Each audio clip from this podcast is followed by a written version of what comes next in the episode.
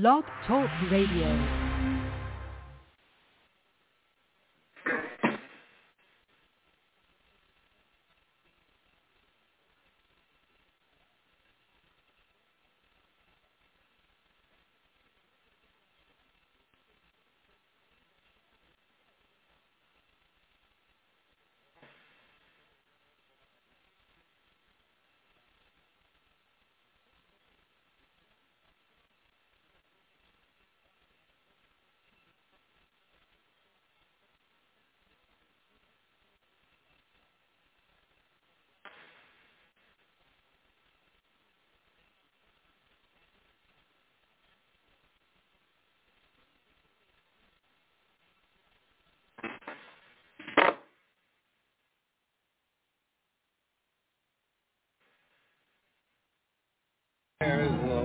No way of knowing.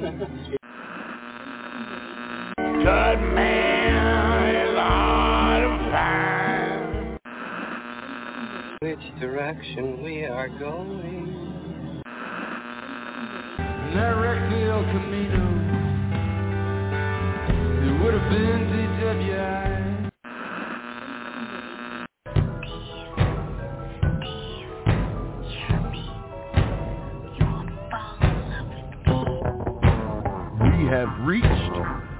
Tipping point.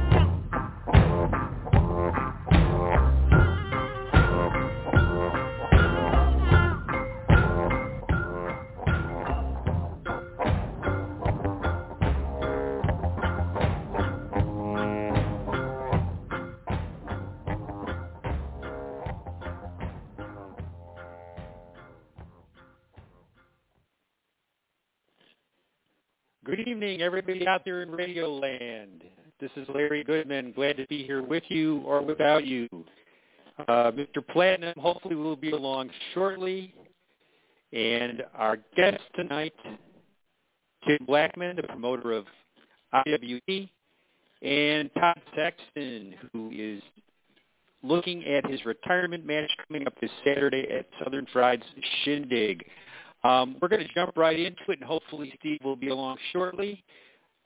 I believe we've got Tim Blackmon on the line right here. Let's see if this is him. Joining us now, IWE promoter Tim Yes, sir. Hey, how you doing? I'm doing good. Good, good. So thanks for um, uh, for coming on tonight. I understand you wanted to talk a little bit about um, how IWE is going to address things going forward, and you know, just about the incident with Joe Black and the fan that took place at your last show. Yeah. Um, did anything happen big last month at uh, IW's anniversary show? I mean, I, I didn't hear anything about it, didn't see it nowhere, so I was just wondering. Um, um, at the end of the day, I just wanted to uh, to to talk to y'all, and you know, y'all shoot me questions, whatever you need to do. But this, in no means, is a is is going to be a blame game. Um, Mhm. If anything, I'm the promoter. Everything runs uphill. I hate excuses. I work in the car business, so people always say that you uh, that we don't accept responsibility, but I'm not that guy. I accept full responsibility for anything. Everything goes up to hill, goes to the top. So, um, and no way am I going to place blame on anybody um, in that building other than myself. Um, I am going to, in turn, explain a couple of things that that took place that we're going to we're going to fix, and um, some things that we look to never happen again. Okay.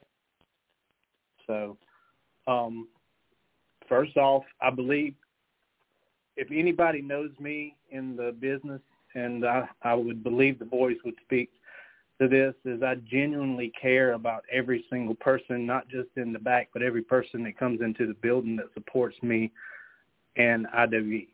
Period. Um, I I will do anything I can for any of them, and when something like this happens, it hurts my heart to a point where um, I feel like that there's something more that I can do in the long run. And um, should Joe Black have flipped the hat? Probably not. The fans should not have bonded in any way, shape, or form the way he did. Um, should I had had cops there? Yes. Um, did security answer the call as uh, little trained as they was? I believe so, getting there within five seconds. Um, but all in all, there was so many things that took place that could have prevented the event from even happening um, from the time the doors opened. So talk about that Um, a, little, a little bit. What what what could have been done differently? Obviously, hindsight's wonderful. But yeah, what could have been hindsight's always. Um, I think that we could uh, do last calls. I think that you know, with uh, it being a venue that serves alcohol, we can figure out a way that we can uh, limit Mm. some people at the end of the day. Um, you know, and that's you know based off of the building, and we've been running for three years, and you know now that we're growing to to having bi- the biggest crowds we've ever had that we've never had to deal with, you know, there's some things that we need to step up and change and and make even more efficient. And security is definitely one of them, which we have addressed. Um, I've already called Richmond County, um, and Richmond County will have three officers, patrol officers there uh, in uniform and behind the uh, rail to make sure nothing happens, and throughout the building. Um, so we already have that in place. Um, I believe that that presence will definitely change um, just people in general, people's attitudes in general, just by having people there. Um, so, and and again, there's not an excuse um, that we didn't have them there. It's just they weren't there, and they should have been there, and that's going to be fixed. Um, I I believe um, that. Question, Tim. Go ahead. On the night of the show, well, quick question. On the night, sorry for interrupting, but on the night of the show, what was the security situation then? If if there weren't police actually present, do you, do you have your own security guys? We had we had security. We had um I think we had eight guys uh throughout the building and three around the ring. Mhm. Um so we had beefed up security from uh another incident that happened in January. So we had, you know, field roles and put people in positions. Um but we just didn't have you know patrol officers there or some type of Gotcha. sheriff there to to actually you know, patrol the place. And again, that's that's totally my fault. Um, and it won't happen again by any means whatsoever. But I also want to uh, say about people out there saying that, you know, as far as security didn't do the job, stuff like that. I want to say this incident happened, and it was a very bad incident. But there was no cops nobody felt like the cops needed to be called out of 306 people there. Plus, that's not in counting um, people that worked there, people that were in the back room. 306 fans were there, and not one person felt the need to to call the cops during the incident. So that tells me that the incident was diffused to a point where full enough not to have to call police. There was no charge brought. It, it was just one guy. Is, is that right? Who was involved? There, any, there wasn't like a group of fans or anything like that. No, it was one guy. And out of 306 fans that were there, I have not received one email, one text, one call that stated that they felt unsafe. Mm-hmm. Mm-hmm. Um, I don't think that that can be overlooked. Should the incident happen? No. But I believe that there would have been one Karen in there if she felt like she needed to call the cops. She was going to call the cops to 306 people. Sure. Sure. You know what I'm saying? Yeah. So if I, I believe that the incident was awful and shouldn't have happened, but I believe it was handled as best we could with who we had there.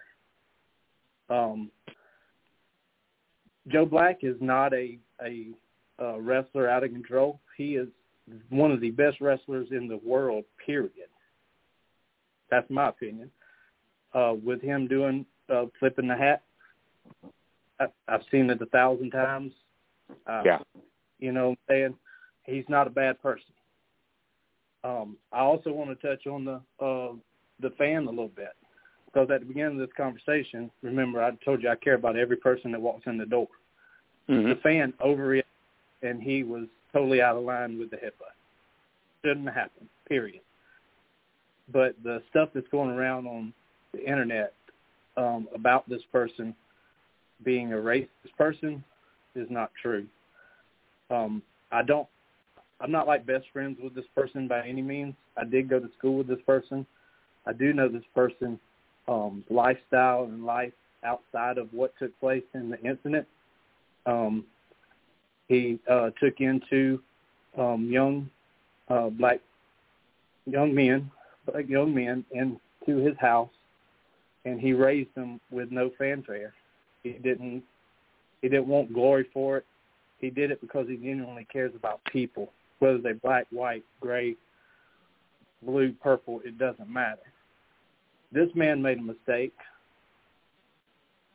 and he shouldn't have done what he did, and he knows that. But by no means is this a racist event, and um, I think that hurts my heart worse than anything coming out of that that that anybody would be able to say that about anything that I'm associated with because that is not true. You know, I again, I heard uh, Joe Black's comments the next night at Southern States Pro, and you know the thing he brought up was that it was you know uh, a situation of he put a liquid courage that um, you know that this this was an alcohol fueled situation. Yes, I believe it was an alcohol fueled situation, but I, I I just I really feel like I needed to put that out there because I don't feel like it was anything to do with a race, and I, I feel like Mhm. there's a lot of people out there pointing to that, and and I just I really feel like that's not fair to to the fan or to Joe in this incident because this incident obviously it shouldn't have happened, but that's not what fueled it. What fueled it was alcohol, or what fueled it was was an overreaction to something that that that shouldn't. You know what I'm saying? It was an overreaction. Um, but well, as yeah, far I mean, as that goes, I, I don't think the fan is a bad person for making a mistake. In other words, No, and as you I- said, I- I, mean, y should should Joe Black have flipped the hat off the guy? Well, obviously, in retrospect, not. On the other hand, you as you said, I've seen it a thousand times. It's, you, most fans just laugh. You know, they just laugh it off yeah, and, they and, and, and, and- enjoy it. part of That that the that, that the wrestler involved them in that way. Yeah. Um, and, and like I said, by by no means is Joe a bad bad dude. He is a he's a bad dude in a in a good sense compared like Mhm. he's you know one of the best wrestlers in the world. But um, other than that, I think Joe is amazing. Um, I love Joe to death. Um, I I haven't known Joe that long as far as on a personal level until uh, this year. I think November or so was the first time that we booked him, and I just uh, he's just one of those guys that that is there to help. He's there to do everything he can to make people better. He's there to mentor people. He's there to lift people up. He's there to encourage people. He's not that dude that is a bad guy either. So I don't think that neither guy needs to be bashed by an incident that shouldn't have took place. People make mistakes. People move on. We're going to grow from it. I feel as if I want to do something for the community based out of all of this, and I am working um, hand in hand with different things.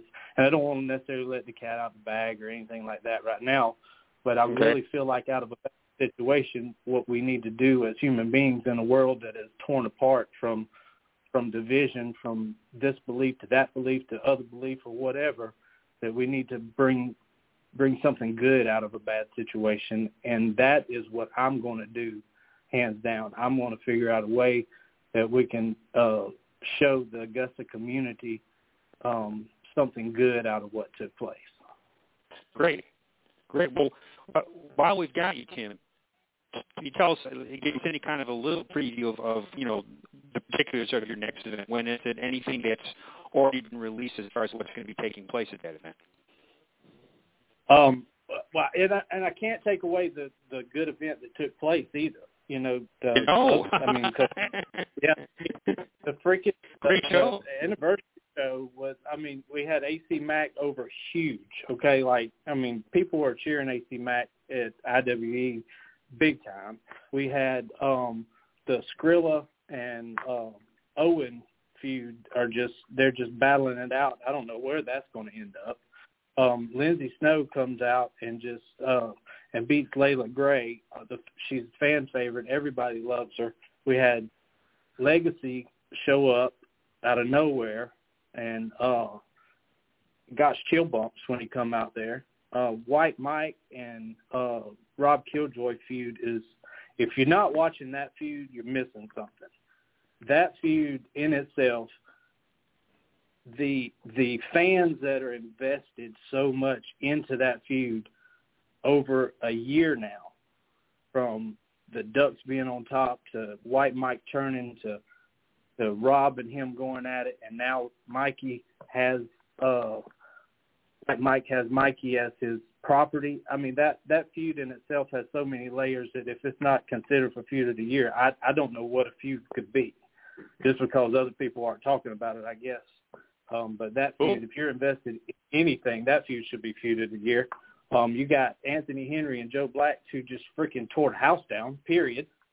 Um, and then you got Exotic Youth and then Southern Strong Style turning. You had uh, All Star Special there coming out. Fans singing um, "I Got Friends in Low Places." I mean, there's chill bumps all over the place throughout the show. Um, the next show is going to be July the 9th, titled July the 9th.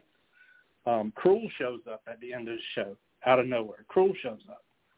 What's going to happen there? I mean, Cruel facing off with Joe Black. He uh, he choke slams uh, Tyreek what's going on? Is this a, a feud? Is he coming out to address it? I, what, what's going on with them two? I mean, it's there's so many stories, so many good things going on with IWE that it cannot be overshadowed by one bad incident, and I will not let it be overshadowed by one incident.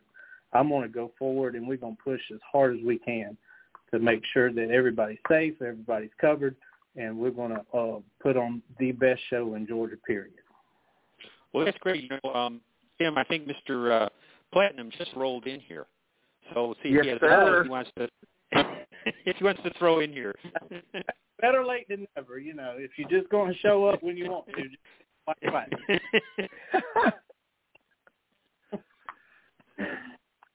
I hope you're Yeah, you know, listening, I- Platt. Uh, I listened. I listened as you ran down everything um, that's kind of going on on the card and all the stories that are happening. I mean, I can I can say having been there a year now, um, you know, stories are the big deal. Um, the size of the crowd's important, of course, that is. But at the end of the day, it's it's a much more cohesive show. I think it's a show that has ambition. Um, and that's the main thing, right? Um, the stories that are there. I, I think one notable improvement is it was a crowd that at one point was sort of segmented in what they wanted. So you had like the ugly duckling fans, for example, who would literally once once they were done wrestling would kind of pick up and go. And they're they're that no longer exists. It's a show that people want to see um, that they're invested in. You know, all the chaos with Joe Black. What was notable about it was the show was done, right? But we still Yeah. had um, a packed house. Um, I just, you know, when I broke down the video of Joe Black and everything that happened, what was notable was like how I, what surprised me actually, and it's a thing that never gets talked about when people go over what happened, is how many people actually kind of thought on their feet to try to prevent the thing from getting worse. You know, whether that was cruel sort of grabbing Joe Black or um, you know, the security that got out there right away. It's one of those things that'll always be remembered, right? People people want to assess blame, people want to assign blame, but um, there's also a thing of all it takes is kind of you know one bad actor, as they say, and as soon as the guy's hat gets flipped and he headbutts, like at that point, people are assessing what should have been done, what could have been done. You shouldn't have done this, and I've seen, and I mean, Larry, you could probably attest to this. Have I ever seen somebody flip somebody's hat off at a wrestling show? Yeah, we talked about Only about, about a million times. about a million times, right?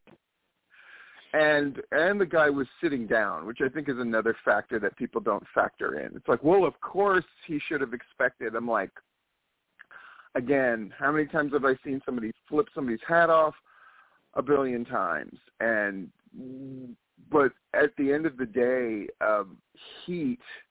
You know, and now I saw where people are kind of sharing that that Amy Haven clip from a couple of years ago, right?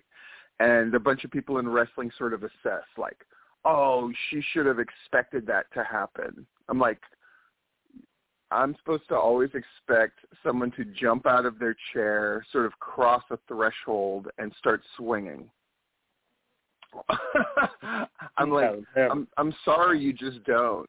You just don't. And so, uh, like, what was remarkable was, I mean, I was there that night. It, it seems like I'm always there when something really big happens in wrestling in general, right? Whether it was the Steel Horse thing in Florida or whatever, I just happened to be at the show. Um, I guess what impressed me was that Tim immediately wanted to make it right, as opposed to run from it or not deal with it. Um, because I've been at those shows as well, where something something happens and the answer is always from a promoter. Most promoters think this way, which is, oh, this is how can we turn it to our advantage, as opposed to how can we deal with this thing. Um, and Tim's instinct was, let's deal with this thing, which is what I admired about it a lot. Yeah, and that's what we had talked about before you jumped in. I mean, I, I think that I told uh, Larry that the boys would attest that I genuinely care for each individual in that building, period. And when something like this happens, it, it hurts my heart to a point where I want to fix the issue before I ever think about spinning the issue. Yeah. So, and and that's and that's where we're at with that. I mean, I I I want to do something good for the community out of this, and I'm, I'm going to figure out a way to do that. Um, but I just I didn't want blame to be put on Joe. I didn't want blame to be put on the fan. I I am the guy in charge. I accept responsibility, and I'm going to do everything I can to fix it that it never happens again. And IWE is going to grow, and we're going to be the best show in Georgia. Period, in my opinion. Yeah. So, well, cool. and I don't thanks know for um, more blunt than thanks for coming on tonight and uh, explaining uh, things from your point of view and, and how you plan, to, you know, to improve things going forward. Yes, sir. I appreciate y'all, and uh, appreciate y'all giving me the platform to to come on and uh, to talk about it. Absolutely. Thanks a lot. Absolutely. Yes, sir. Thank you.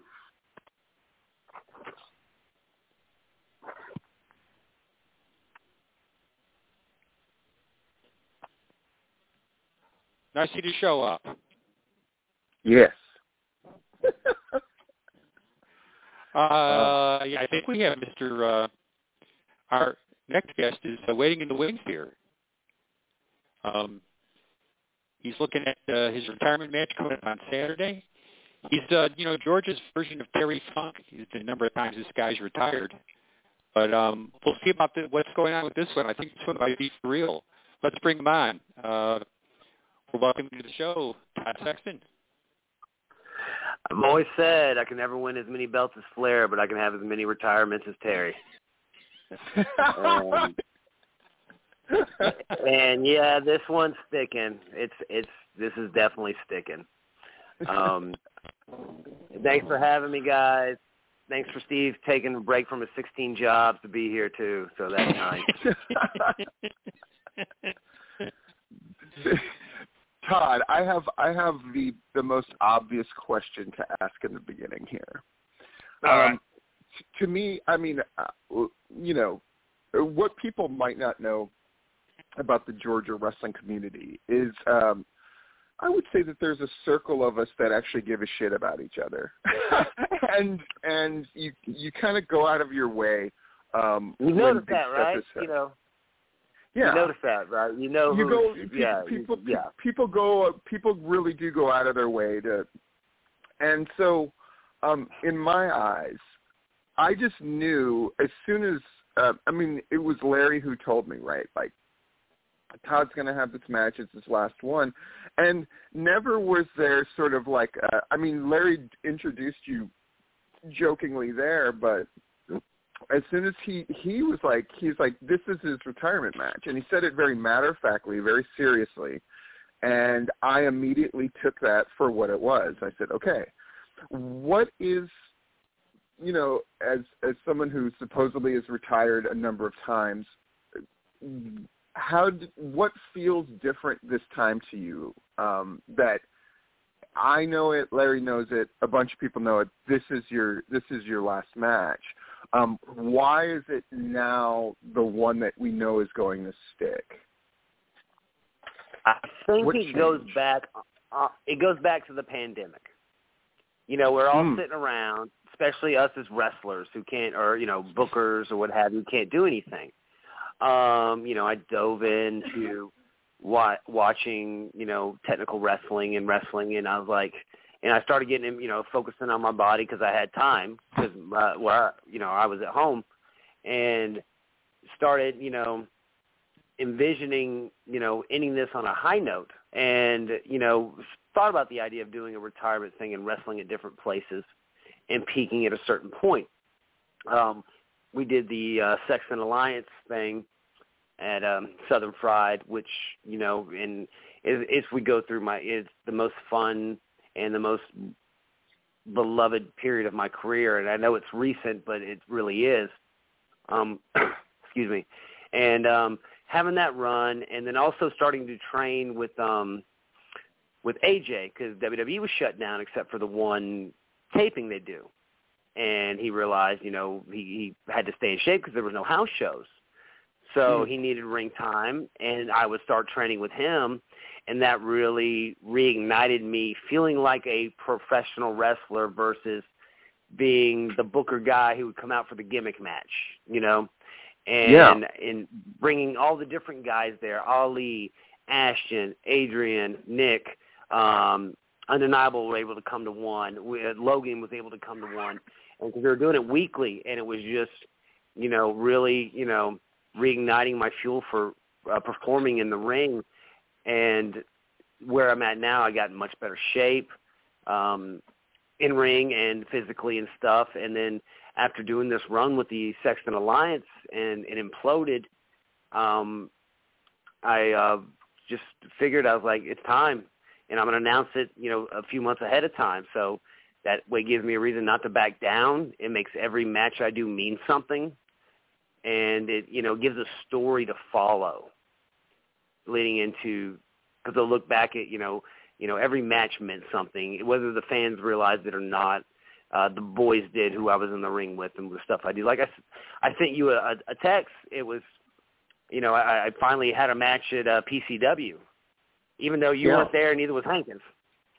But Yeah. uh, you know, I, I had a ball, and me and Naj, you know, had that match with Naj, and which I'm extremely proud of, and stuff. And it's just having these moments of, you know, having these moments to end on a high note and um, you know, and having, you know, it, it was it was time. I don't want to be. We've all seen the guys that stick around too long, and I, you know, you don't want that.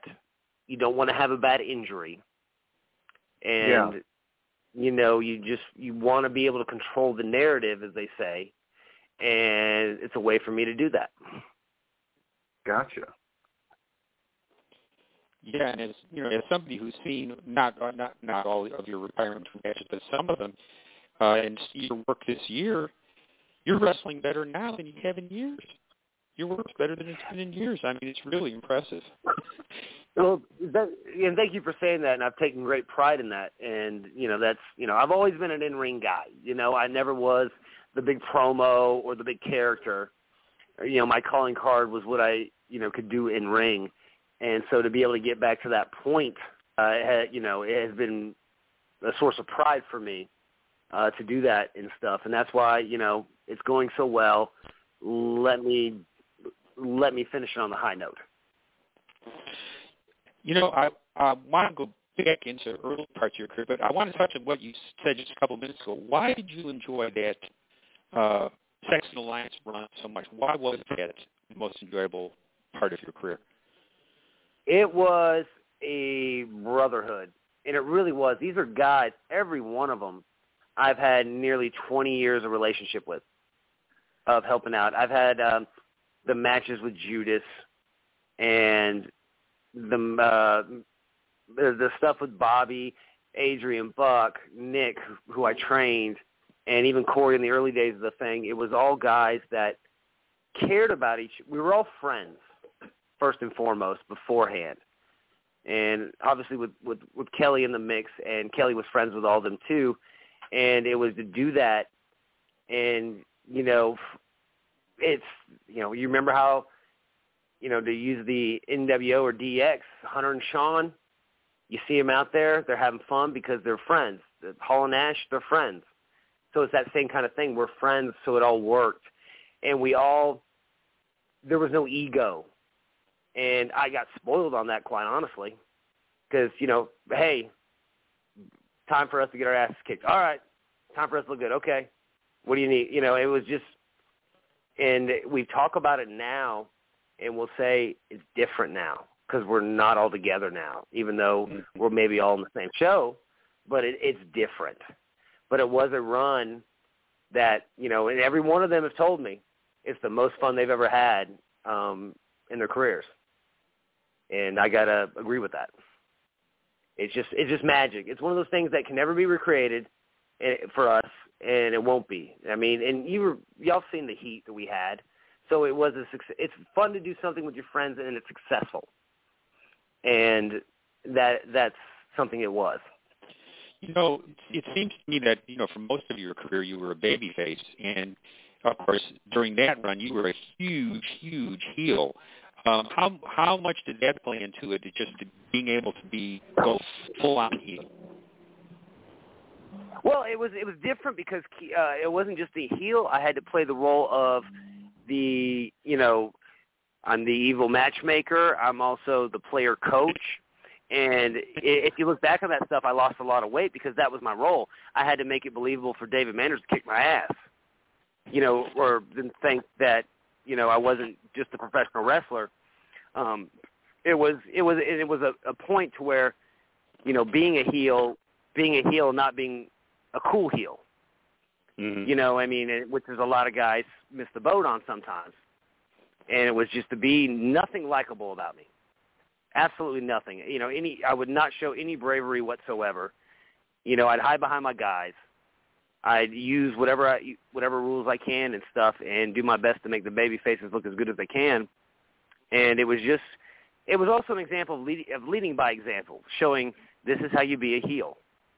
I mean, this is how you, you you put yourself in a position to make the people love the baby faces and to make yourself, you know, people want to pay money to see you get your ass kicked.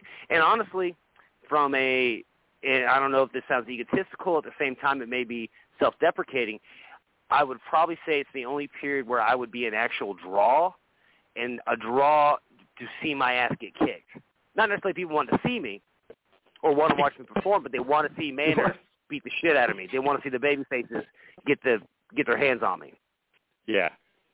Another question, another obvious one, which is um, why Southern Fried? Um, you, unlike me, when I when I did my last match, I'm only going to do it at PCW, right? Um, but for you, there's there's a lot of reasons you could have done it at Anarchy, um, but you chose to do it at Southern Fried. Is it is it because that's the place where you obviously you plied your trade in both places. Um, you were a great booker in both places, literally an award-winning booker, booker in both places. Um, but Southern Fried is where you're really ending it and wrapping it up. What what was uh, what were you thinking about there as far as your last thing being at Southern Fried? Well, I figured there I'm connected with the audience more, so it's going to make that mean more at this point. Mm.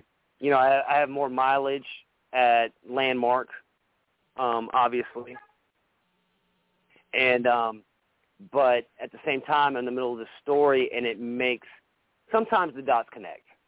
It made sense for the story, my redemption is this character, who this time last year people wanted to kill me, and now I'm this sympathetic character, you know, going out on a shield, so to speak, and you know, and, and Southern Fried has become a home where I came in as the outsider and had to deal with a lot of that, you know, and people quitting or being butthurt or being mad that I'm bringing in guys from anarchy guys, quote unquote, even though it doesn't matter if they're anarchy or not, as long as you're fucking good.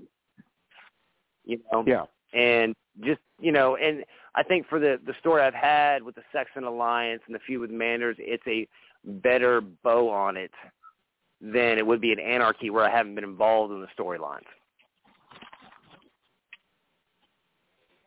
Absolutely. Um, Larry, what is a what's a moment with Todd Sexton that maybe a lot of people don't know about, or when you saw something special with him? Because uh, again, Larry's just it's such a unique thing to have somebody who's covered shows in an area for so long that he's gotten to see the complete like development of a person. What's what's a moment with Todd Sexton that you remember from Well, years I'm- ago? I'm thinking back to your early part of your career, Todd, when you you you know initially you were a tag team wrestler.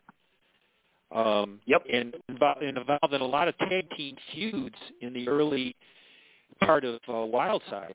Uh, you know, 2001, 2002, and later, and then you then you started getting more um, singles matches. And um, you know, for example, I think about the best of five with Jimmy Rave that you had, um, and your matches with Tony Mamaluke. Um, those were those are some of my favorites. Uh, thank you for saying that. I mean, you know, people do remember the Jimmy Rave thing, and, and probably now more so because of his passing. And um, but Mamaluke, I, I will say this, and I don't know if it'll come up in a question or not, but the matches with Jeremy Lopez and Tony Mamaluke are where I first felt like a real professional wrestler. Mm. Like I was starting to work like I always wanted to, and I was with guys who knew how to do it and knew how to teach me, and you know, and go with a mindset. Because he, here's the here's a weird thing is that I came from Texas when we came when me and Tony came to Wildside from the Shawn Michaels school. Um, even with guys more experienced, I was putting together the matches because I had a knack for psychology. I wasn't the most, you know, Tony was 10 times the athlete I was. Um, and I wasn't the most gifted athlete, still not, but I could, I knew psychology just from being a lifelong fan. And that's, and to me, that's the reason TNT did as well as it did early on is because I knew how to build a match. You know, where Murder is letting me offer Murder One's letting me offer ideas and matches with Blackout should tell you, you know, that that he respected me. And then to go there with Mamaluke and Lopez, you know, Ma- Lopez just came back from um I can't remember which promotion he worked for in Japan. It was one of the small ones. Um and then of course Mamaluke uh, coming off the ECW run, and, and Mamaluke is one of my you know idols and heroes. I, I loved working with him. I love doing that style. And you know, here's a guy who's a descendant in a way of Karl Gotch, because he was taught by Malenko, who was taught by Gotch. So he had all these submission stuff, and he did Billy Robinson camps and stuff. So he was, to me, it was a kid in a candy store. Yeah. Yeah.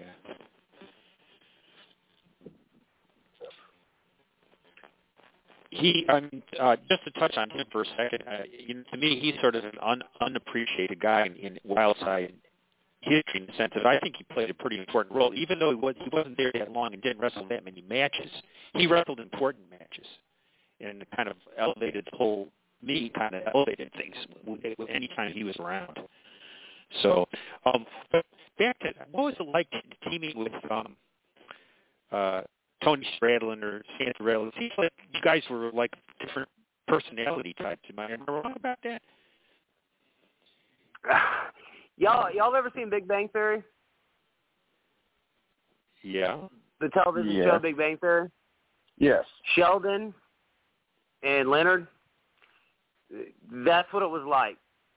I love Tony to death, and I will continue to love Tony, but he was frustrating as hell. Um, but and we lived together in Texas. We were signed as roommates at the Shawn Michaels Wrestling Academy. So that's how we met. So dove right in, and you know he was a he was uh, you know he's 19, I'm 20, but it seemed a lot bigger age difference. Um, and you know he I once we were done with the school and the promotion shut down for a little bit, I moved back home to Atlanta, and a couple months later there he is. He followed me down here and stuff, and then we ended up getting a you know we weren't just teaming together, we were living together. I mean, so it was so we got on each other's nerves because Tony has that kind of personality.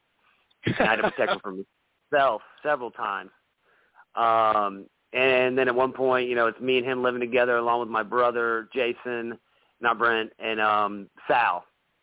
Sal's on the couch.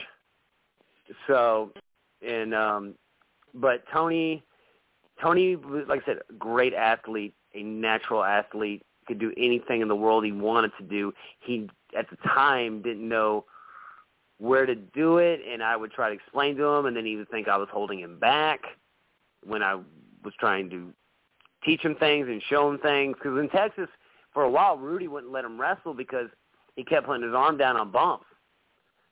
And you know, I was having matches on the Texas shows, and, and Tony was having to still set up ring crew. So I think there was some resentment there. But I was always the one pushing for Tony to get an opportunity uh, to do that. But I mean, we have we have a bond there. I haven't talked to him in many many years, um, but if he needed me, I'd be there for him, and the same would probably be true on the other side and stuff. But uh, yeah, it, but it was it could have been very nerve wracking at times, very much so. Like for instance, we worked the um when the Briscoes came down for the shots. Mm-hmm. Tony would like he you know the Briscoes were developing their name at the time up north, um, but they were still kids. I mean, which is ridiculous when you look back on it, how young they were. And I would explain stuff and try to, you know, be the uh, grown up in the room, as Steve likes to say. And um, then Tony would be like, "No, just let them do what they want to do." And I'm like, you know, no, no well, they got to learn. It doesn't do any good if I just let you know. I mean, and so and then the Briscoes did, and they'll they'll thank me for it later when they realized what I was what I was doing and stuff. So it's just you know, it, it could be a battle with Tony at times. How did Yeah. you guys first get get booked into um, Wildside?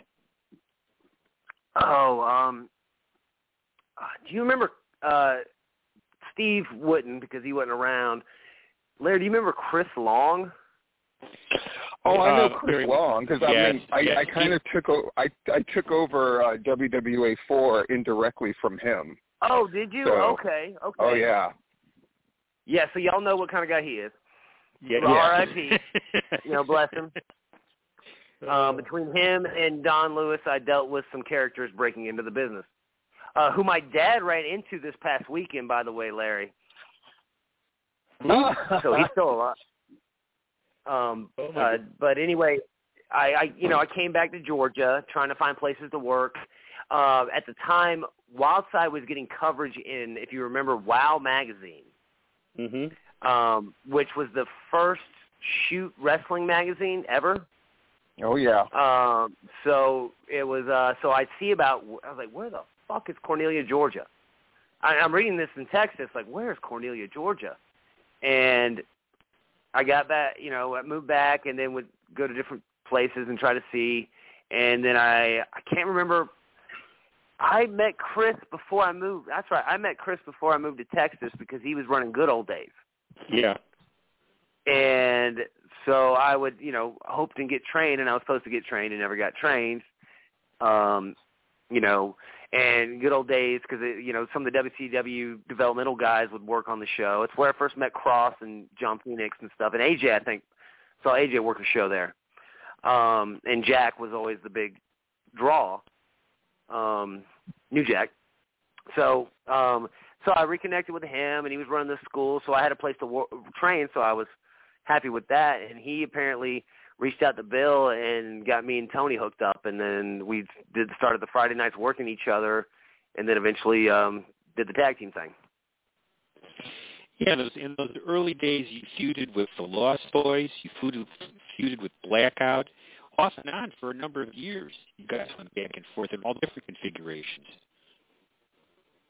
Yeah, the loss, you know, uh, Blackout right off the bat, which was, you know, at the time, you know, it still is very meaningful for me because uh I looked up to Murder because um, you know, I knew him when I was working ring crew for uh Don Lewis and he was going to train me, but we never got the ring up in time and stuff, so it was cool to come back and, you know, wrestle him as almost a peer at that point. And then the Lost Boys, you had four guys who were just trying to reinvent tag team wrestling and coming up with crazy moves and the Lost Boys the stuff they can come up with is it still is ridiculous.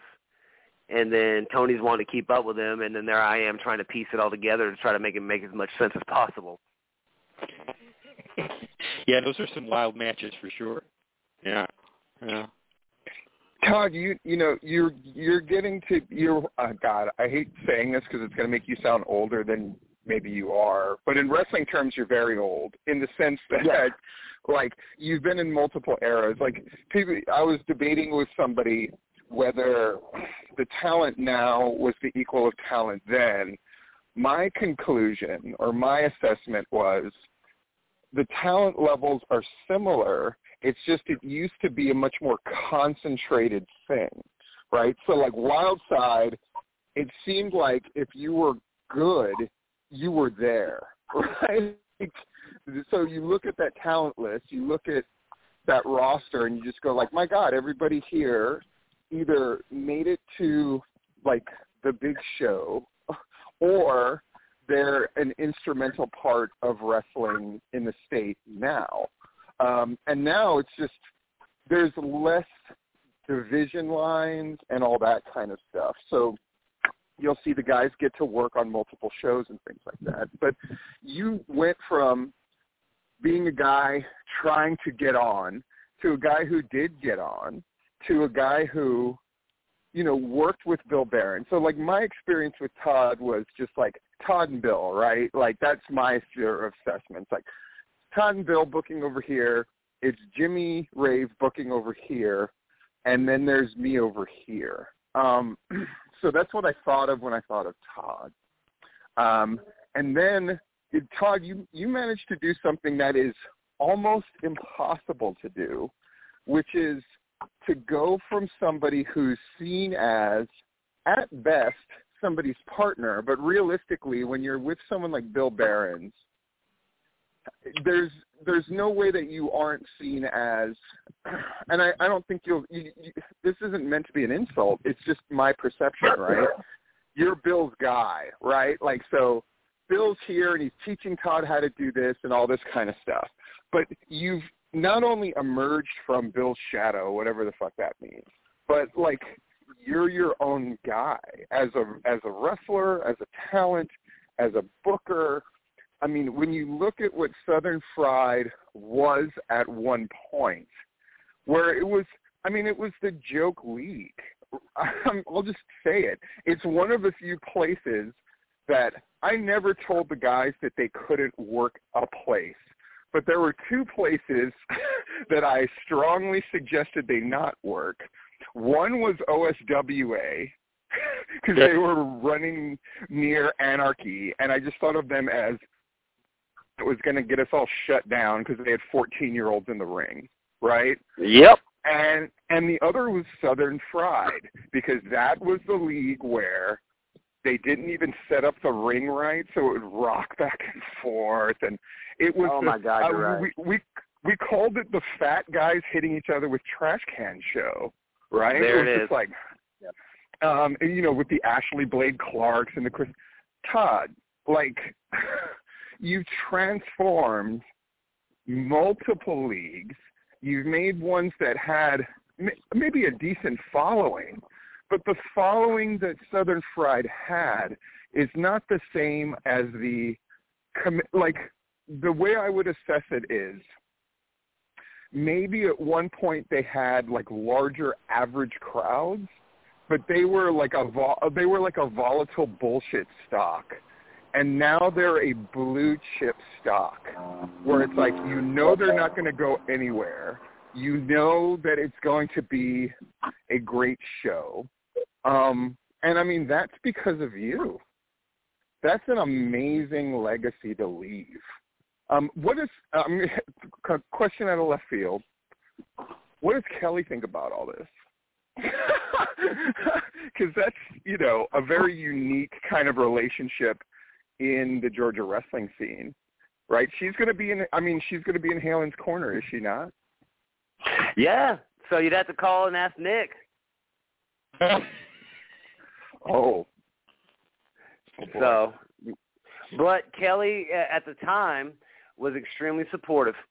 Um, in fact, um, you know, I, I when I, I, you know, it was after shortly after Brent's death, um, and Danny only bought the company through the Why We Wrestle gimmick.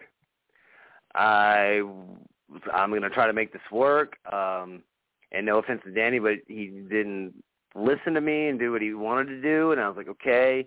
I, I don't need this stress because my anxiety was after Brent's death. I was, you know, just every little thing bugged me. Um, it, it just it happens with grief, you know. And then Charles sent Kelly a message on Facebook asking if it was all right to offer me the spot for Southern Fried. And Kelly told me, and I was like, huh.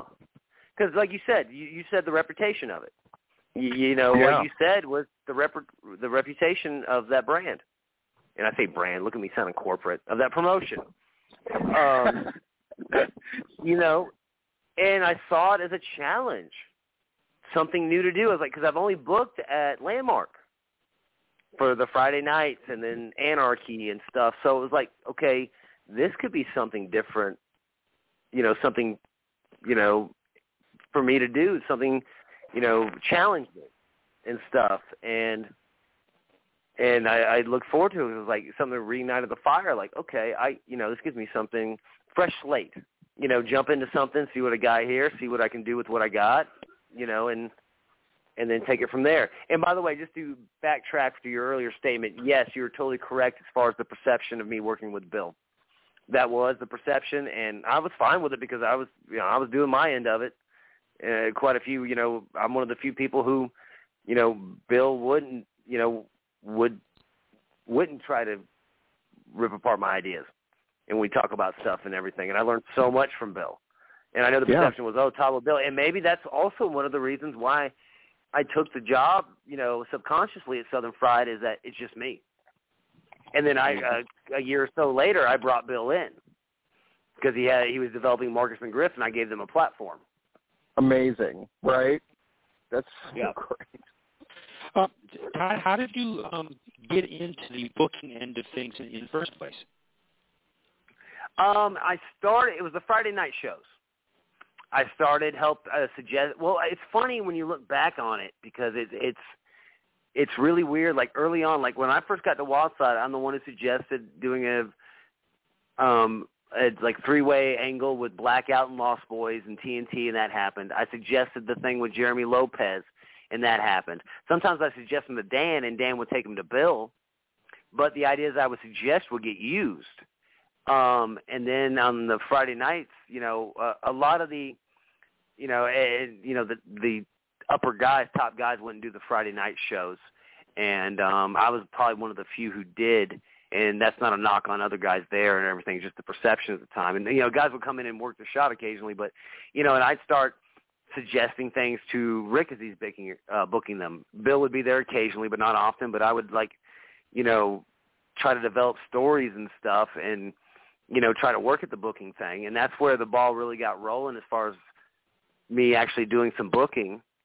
Um, and I got to thank Rick for that, for getting that ball rolling. And then um, and then Wildside shut down, Anarchy started. I was really making a big play at that time to go to get into FIP, which was basically at the time the door to Ring of Honor. Mm-hmm. And Gabe wanted to use me and stuff, and I did already did a couple of Ring of Honor shots, but I really wanted to.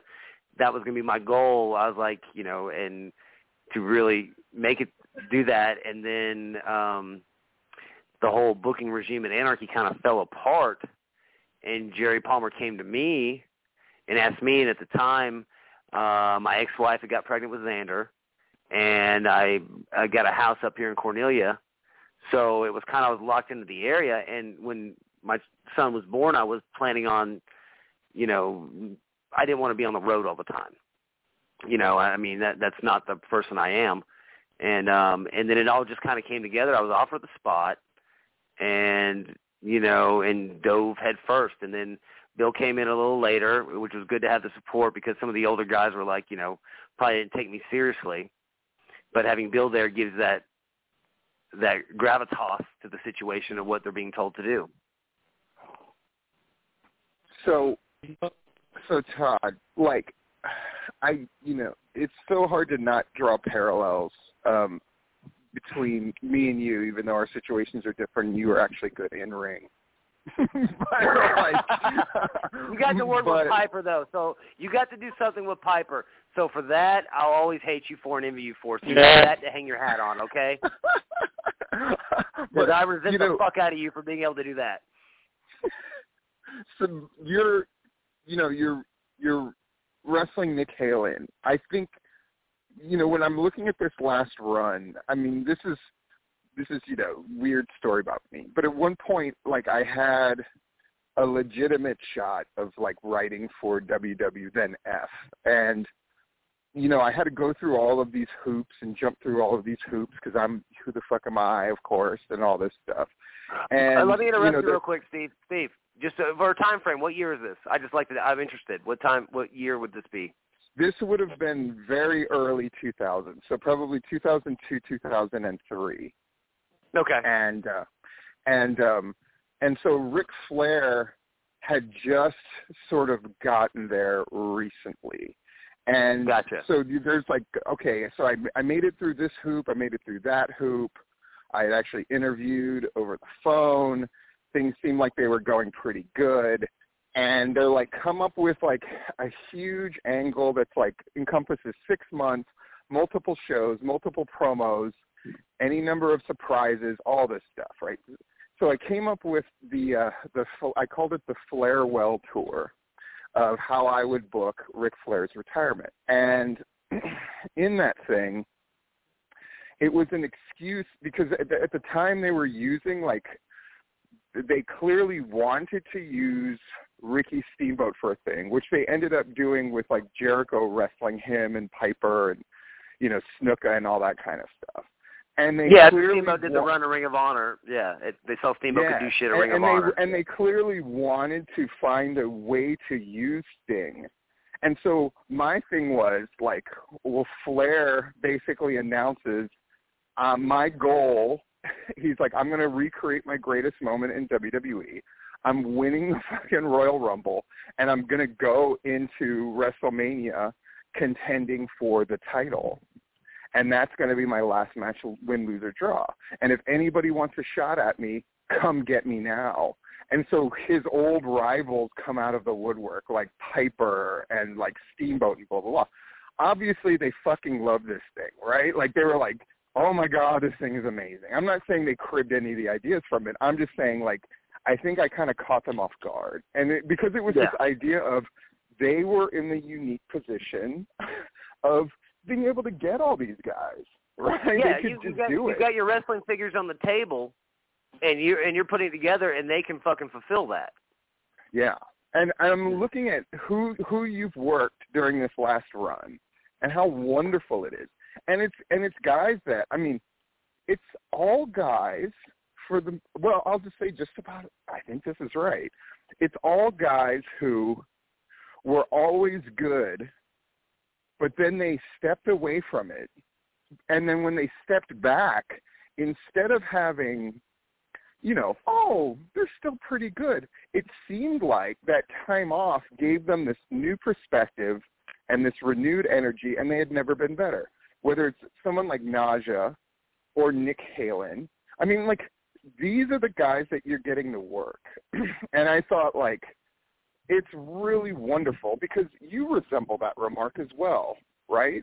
a guy who went for long stretches without working in the ring, but like you said with COVID, you come back and you're able to do it at a level that is this is going to sound like a bad word, but at the at the least it's respectable because we've seen people kind of embarrass themselves in a ring and we politely don't say anything about it, but Yeah. you're actually going to get to have this is what's exciting. Just from a sheer like if I'm in Georgia and I don't go see your last match, I'll just say it.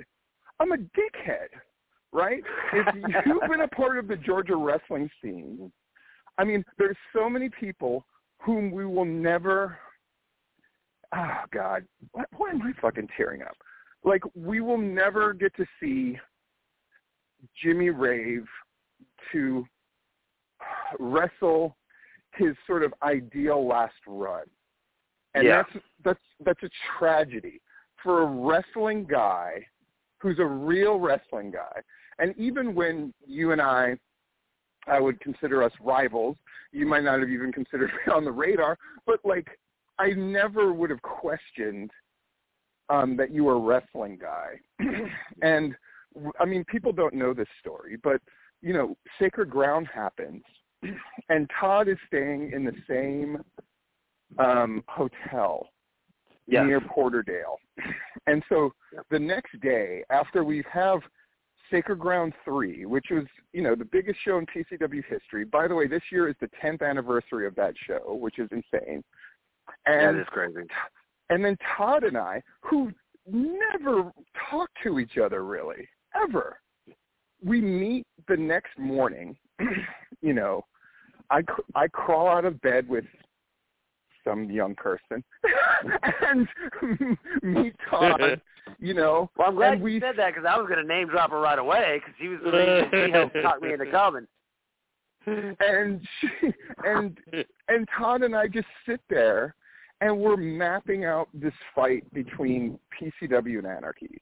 And I remember thinking like how fortunate I was because to me it was a sign that I I had arrived enough that Todd and but Todd had that excitement of like for for the two of us it was like the wardens weren't around. Our mentors weren't around. Like the old guard of of Georgia wrestling wasn't around, and it was just two wrestling guys like just mapping out these ideas. And and like you said, we had all the figures on the table. We could do whatever we wanted, and it was so exciting.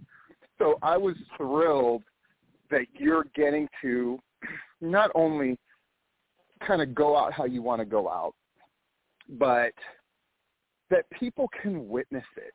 I, I, I, we can't let these moments.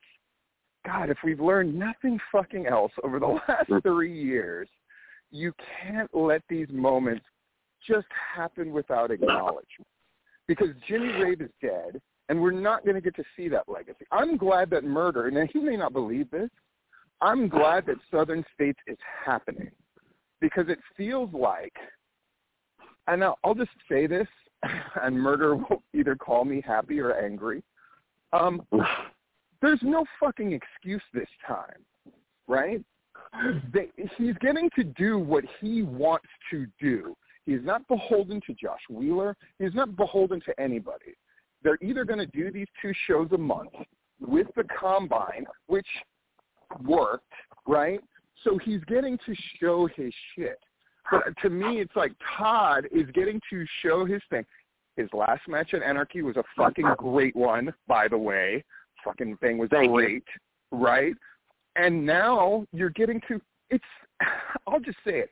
It's the fucking house that you built, and you're getting to fucking wrestle Nick Halen, who has never been goddamn better. I can't even believe I'm saying these things out loud. Five years ago, it was like Todd Sexton is going to wrestle Nick Halen in his last match at Southern Fried. What the fuck? Like none of that makes sense. None of it makes sense. But here we are, and you're in you're in like you're physically able to go, but you've mentally never been better. And I always tell Larry that's the most exciting thing in the world to me. It's that you know Yes. when that that juncture of I can physically do what I want to do, but mentally I can maximize everything that I can do. And you're gonna. I mean, my last opponent was Shane fucking Marks. Your last opponent is Nick mm. fucking Halen. Like, you just. I don't know. I just I'm happy, and there's so few moments in wrestling in general, and especially lately, where you can just go, damn it, it's gonna be great. I mean, I know that already. Like whatever that match ends up, maybe you know you're gonna nitpick it. Of course you are, but at the same time, like, my God, Todd, it's fucking great. and the fact that it's happening at all is amazing. And I keep you. I'm just saying this to people who are listening. You fuck hard to turn out for this shit because it's never going to be like this again. We don't. We never know when we're in the good old days. As you brought that league up, we never know when we're in that time. This is one of those times where we're going to look back, and if you're not there and you could have been there, you're going to be sorry that you weren't there um, because it deserves that kind of attention. I'm sorry I'm fucking preaching, but that's how I feel. It, yeah, you covered a lot of stuff, and I'm going to try to uh, pick at it. And Steve, I, I can't thank you enough for those comments and stuff. Um, but yes, going back to uh, sacred, I'll, I'll go back to the beginning. Sacred Ground. Yeah, um, I was asked to come to the show by Bill and somebody else because they had a big match. Um, and I also wanted to go see it because I've heard about PCW and stuff. Love the atmosphere, and we got to just say little things because you're fucking busy running the show. And but the next morning, yeah, and it was really cool. Like the next morning, we were at, staying at the same hotel. Came downstairs. We're both eating breakfast, and uh, Kelly goes over to talk to your friend, and I come and sit with you, and it was good to talk to you about, you know, because I was like, where did you? Uh, people's histories um, intrigue me uh, where they come from in the business. You know, and then you had the the midget wrestling and driving around Jake, doing the things with Piper. Didn't you something with Savage too? When there's something with Macho Man, I remember. Yeah, I was on the I was on the Macho Man Slim Jim tour for a while. That's run. what it was. That's what. Yeah. Wow. so that's what I mean. Like all those things we talked about and stuff, and so it was very cool that moment. Yeah, and he talked about real moments, which are so rare in what we do, because we're playing a part we're giving the perception that everything means the world to us. I had this conversation with uh, David Ali before he went out for his uh, his last match in Georgia against Allen Angels. I was like, you don't get many opportunities to have a real moment out there. Mm-hmm. This is it. So take advantage, enjoy it, drink it in, let it come to you. Don't rush anything. Just let just feel it because that's what that's the thing. Those are the special moments that we don't get you know, all the time. You know, yeah, it sucks that I, I, you know, I can't do anything with with Jimmy on this last run. You know, I got to do stuff with Sal. I got to do stuff with Judas, with Buck, with Bobby, with Adrian, and uh Nash, with Javier Reyes. You know, and David Ali. You know, I was able to step in the ring with kids that I never thought I'd wrestle because I thought I was past it. I got to wrestle Marcus and Griff. I thought I was done past that. You know, I mean, to have those moments to where I know I got to do this, and the fact that they wanted to do it, you know, means a, means a lot because you know you think you're a big deal, you think you matter to people, but you never know.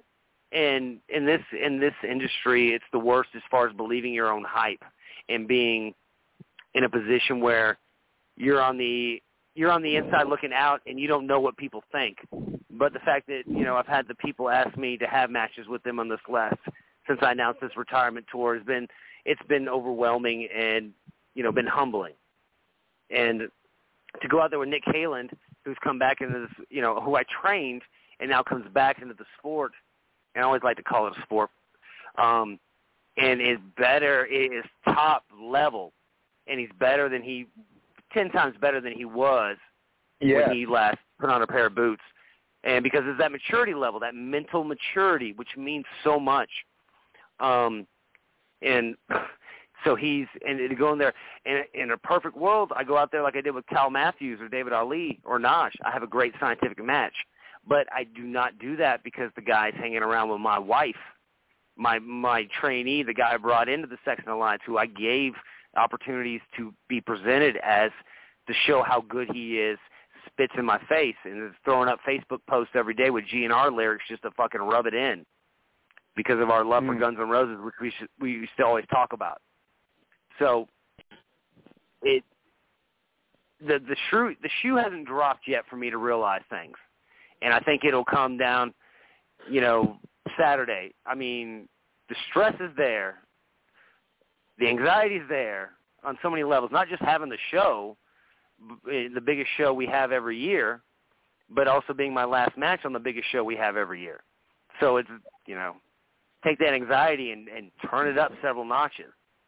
Yeah, a little, little bit of pressure there. A little Uh, bit.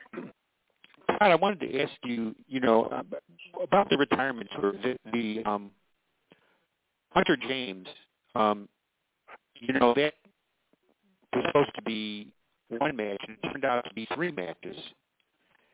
And just your thoughts on that series of matches with Hunter James. I was asked, you know, I, I discussed this with Rick and Matt. Matt Hankins, not Matt Sells, although why not discuss it with Matt Sells too? Um, but one, one one last match in the building, and you know, I know, you know, I, I'm a booker, so I know not to, you know. I was like, well, what about the Friday night? Because the Friday nights mean a lot to me because that's where I got my start, and I spent so much time there. Even though so, I remember Jimmy saying, "Well, you shouldn't wrestle Friday night because you don't seem like a bigger star." It's like I got to learn. You know, I told him like, I got to, you know, I got, I need the ring time. I got to learn, and uh, and plus I love fucking wrestling, and and we were discussing it, and Hunter's name came up, and I said yes because that's one of my kids I train, train with him every week. We did the first match. I want to make him look good, and Rick fucks me and puts me over in the middle of the match. We get the call for the finish. We come back. They said, "What match?" You know. Yep. It's hilarious. You haven't heard that, Steve? Yeah, I was. Po- yeah, it was supposed to be one match, Hardcore Hell, my last match in the building, and the reaction's so strong, and Rick is running around the back asking if he should change it, and we did the double down, and I get the I get the word that finish is changed. I'm like, son of a bitch. And then he's like, no, you can't retire. We got one more match. I was like, okay, we got time. And he asked me what match I want to do and do an Iron Man match at the NCW show. Okay. 30 minutes, and it's fucking 100 and something degrees in that building, and y'all both. Oh my God. Yes. And it was like the first truly rotten heat. This past Saturday was nothing compared to it was that Friday. There was like 40 something people there. So I was like, okay, I started in this building and 40 people. I'll end it with 40 people wrestling 30 minutes in this Iron Man match, which was I couldn't be more proud of. And um, then we right, I have him in the crossface. Time's expired, and the motherfucker taps. And I'm like, and apparently this time it was planned in advance to fuck me. It's the reverse Montreal screw job where I try to lose and I can't.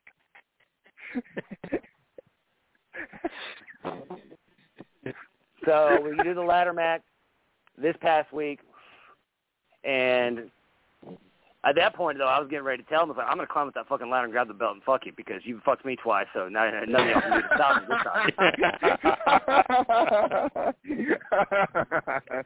and you know, I will say this about Hunter: if he keeps doing what he's doing, he is going to be somebody who matters in this sport. Yeah. He he is so good beyond his years, a natural in the business, a great athlete, which is a given, but that's the easy part, the athleticism because that he he comes with that. That that that can't be taught, but he learns the other things. He asks the right questions, tries to learn, watches the stuff that is advised to him to watch and picks up on the nuances that he's supposed to be watching for. He Yeah. um he will be somebody who matters sooner rather than later on a much bigger level than just in Georgia. Right. And it was a, it was and, and just for the record, I'm very proud that my last match was in there with uh, somebody I helped develop, much like my last match will be with somebody who I trained um, this Saturday. Mhm. Mhm. And I mean, as as upset you might be at Kelly right now, I think Kelly being there. But I, hope this doesn't hurt your feelings, Todd. But like when when the Sexton Alliance was going on, and th- thanks for not using the names that I came up with, by the way. But like, when I got you. I got back. Don't worry. when when what happens in the locker was going room on, stays in the locker room, my man. so I was as taken with what Kelly was doing as anybody. When I would assess matches, I would go like, she's fucking, she's not just good, she's great, right? From like clothing choices to how she was at ringside, just she gets it. And it, as as annoying as it might be to have Halen kind of using her as a cat's paw in many ways, and her in her own way showing like I've got my own identity that's got nothing to do with Todd. It's only right that she's there. I think it's really cool that she's there. You may disagree with this, but I think it's it's only right that she's there. And I mean, just fantastic. I just I you know, I think back again to 10 years Todd, 10 years ago. That's fucking crazy.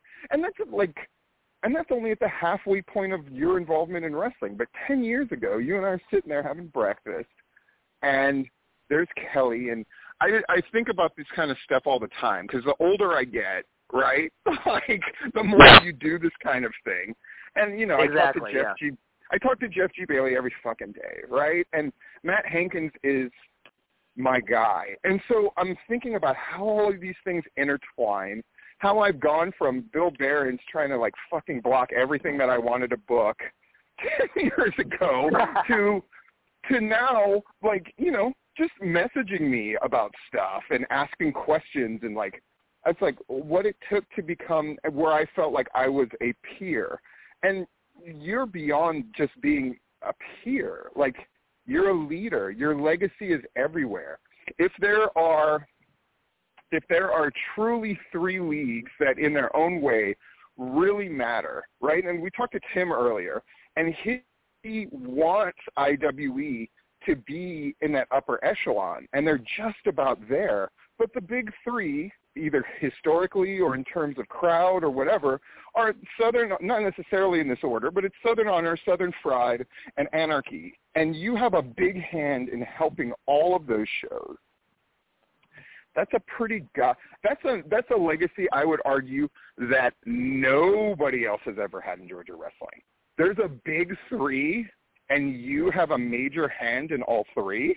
That's un, that's unparalleled. I, know- I know I'm speaking a lot and kind of throwing all of this stuff out there, but people need to fucking know. That's amazing. You're in that fucking Southern Honor locker room, and they need you and your influence is obvious. Like they're finally booking what I would consider to be a wrestling show with heat that makes sense. Just because they're drawing big crowds doesn't mean it was the best fucking show. I'm just saying that. But you helped make that that show. And Southern Fried was the fat guys hitting each other with trash can shows. And now it's the show where guys go to learn if somebody had told me five years ago, yeah, Southern Fried is where you're really going to get coached up by Rick Michaels, Todd, Bill, and every and Matt Hankins. Like, think Larry pointed that out. Think about what you're walking into in that locker room at Southern Fried, and who you're learning from, and who's contributing ideas. Unparalleled in Georgia wrestling history and then anarchy, which has been put a t- we put a toe tag on whatever was been in that building so many times that it defies So many times that that's been on his deathbed. deathbed. So many times. I mean, where where know? Duke Ingram is texting me right on Saturday, going, "It's really disappointing that only a hundred people are here right now." Now it ended up being 160, but the fact that we're talking about, I mean, when when Danny Only is having the wrestlers slap the mat and chant "This is why," and I'm just, Oh, my God. I'm just like, I'm, I'm, I'm covering my head in my hands, a state away, just going like, my God, can somebody just roll a grenade in that building and end this bullshit, right? Oh my and it's God, like- you're bringing back so many nightmares. Larry, there. Larry, how many times have you, Larry, Larry, how many times have you and I privately said, there doesn't need to be wrestling in that building anymore. They just need to end it. I mean, any number of times I've said it. but but thanks to and I'm going to give credit where it's due. Thanks to fucking Dan, thanks to you, and thanks to Hankins. And yes, Rick being there as well, but it's those three guys that saved wrestling in that fucking building. Like and you've got a hand in all three and all and you're getting your fucking flowers. You know how exciting that is for people like me or jeff? I mean jeff may have reached out to you he may not but let let me tell you this about jeff and he'll get mad but who fucking cares? Yeah i'll make fun of him for it too so go ahead. So like fucking we're big on this. Like people deserve their goddamn flowers and and jimmy's death and all the rest of the things that have happened have made that an even more important thing. And you deserve your fucking flowers. You deserve Kelly to be there and for her to fucking perform at this level and Nick Halen to be at the top of his game and being your opponent in a place that loves you because they owe you, goddammit. And you're getting to, put, put all of these places in such a good position and now you get to have the platform that you created, but it's not a selfish, I'm booking myself to win the title bullshit. It's you're contributing to Shindig would not be as big of a show without you. And so it is only right that you are contributing to their biggest show of the year. And dude, I'm just fucking happy. I'm happy for you and there really is no feeling other than positive. And how rare is that fucking bullshit in wrestling? so it's like I just wanted to say all that because you deserve to hear it, first of all. And God, I mean, it's just so exciting um, because we're not going to see anything like this again. So I'm just going to say that. We're never going to see anything like a Todd Sexton. We're never going to have a guy who learned from the ground up, paid every due imaginable, made mistakes, sure, but who didn't if he did anything at any kind of level, and ended up getting out of Bill Behrens' shadow. I'm just going to list all your fucking shit right here. worked with his wife, worked with his wife, and it didn't suck. right? Right, right. It didn't important, suck. important. like, help stable it. When I went to Southern Honor I'll just fucking say it. I know it's a locker room thing. I chewed those motherfuckers out. I chewed Dylan and fucking, you know, Gary out, and I said, "You need someone to run this goddamn locker room. This is fucking shit. This is this is a bunch of guys. Here's here's Gunner and the Lynches in one corner of that building. Here's Huckabee starting a bunch of shit in the middle of the locker room, rabble rousing and, and causing little like and when I said you guys need somebody there, I had no idea who. But when they're like, "Well, I think we can get Todd," I just went, "Oh my god! Well, shit! If you can get Todd, you fixed it." I mean, I just mm-hmm. remember saying that. Well, then you fixed it. Like that's the level of what I know, right? I was just like, "Oh, then they fixed it," and you did. And anarchy is a, is not just alive; it's thriving, and you're part of that. And you're working. And here's the thing: who's your rival right now? True, like rival. You don't have one. You're part of this renaissance of everybody's working together and doing great shit, right? You and Hankins are working together, and you and Bill are working together, and it's like you've been a part of this fucking wonderful moment. You're maybe the player that connects the whole thing, and that's pretty fucking amazing. I'm sorry, I'll stop talking for a while. so, but it needed to be said. Oh, you, you I, I can't thank you enough, Steve, for saying that, especially publicly on air and stuff. We've had our conversations and stuff, but nothing to that extreme. And thank you very much. Um, uh, backtrack. Um, yes, I have to deal with Kelly as it is this Saturday, but as a performer, my God, she blossomed. She she went, you know, unbelievably she gets it. And but you know that uh, you mentioned about uh, you got to think about this. Southern Fried on Saturday at Shindig. In that locker room will be myself, Rick, Bill, Dylan, Dan. Is there another one? There's another one, I think. Matt. Sorry. Yeah. Six Yeah. guys who have won Booker of the Year in the locker room. My God. oh man. I mean, Yeah. if you can't, I mean, and, and that's what I try to do. I try to bring the best guys together. You know, even guys that have heat and stuff, bring them together to work together to for what with healthy said. egos. With every one of those guys has Oh a yeah, healthy everybody, ego. everybody's but, got the best but, idea. No, but, but nobody's but nobody's idea. tearing it. da- Nobody's tearing it down. And that's, I mean, come, everybody talks about, oh, everybody needs to work together, and I've always shit on the notion because things happen as they should, as opposed to forcing this weird alliance. The Yeah. fucking guys who know what the fuck they're doing will find each other, and so it has happened. And you're the major There component in all of it. Thank you for saying that. But yes, so the guys that know know. That's why me and you will talk about whatever fucking stupid topics going on. That's why me and Larry will talk about whatever stupid things going on. I will do it with Matt, with you know, Rick, you know, whatever. I mean, you know, me and Bill obviously talk, you know, constantly. But it, it, you know when you know when people that care care, and have something, you know, like you said, wrestling guys.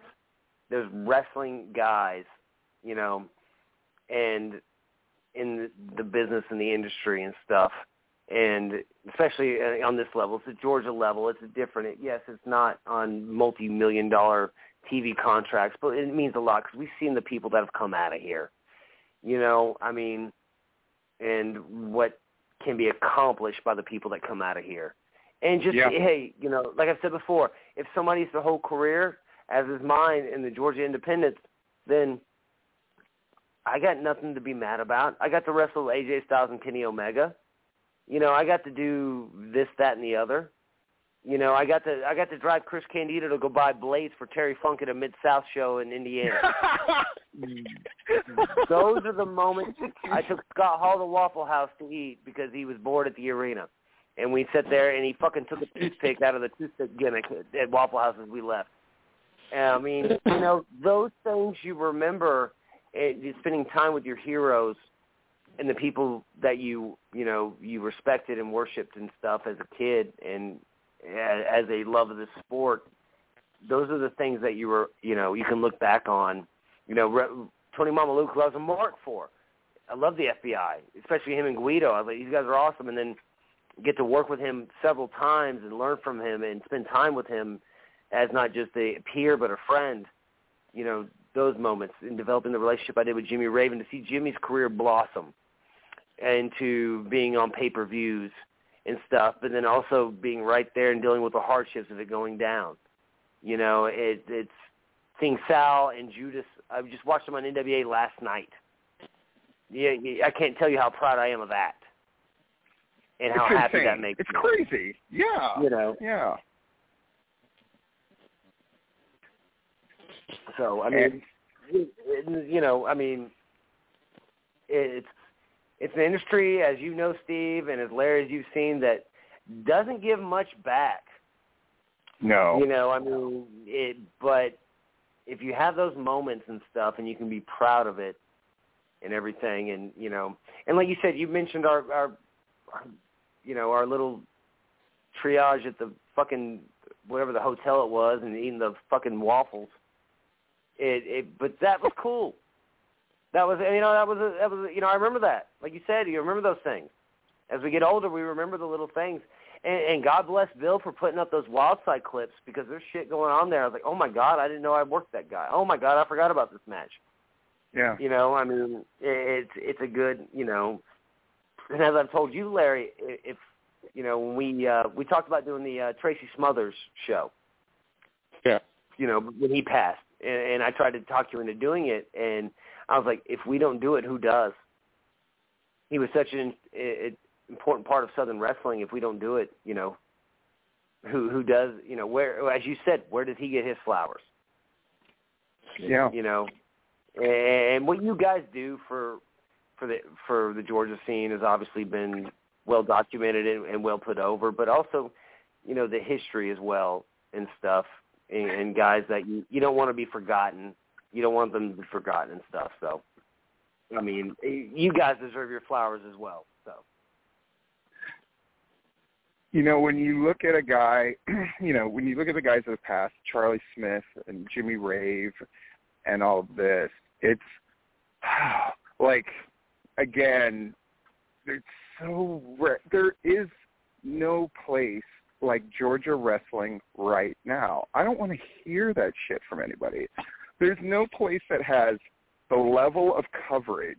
I mean, like Todd said before, I work, and I mean, pretty much. Why was I late today? Because it's like, okay, I can get two hours to sleep from four to six, and then it's like, and then my alarm went off, and it was one of those rare times where I just couldn't struggle up because I'm just like, two hours of sleep in 48 hours. It's like, you know, but so That's I'm, not I'm good. exhausted. That's not healthy.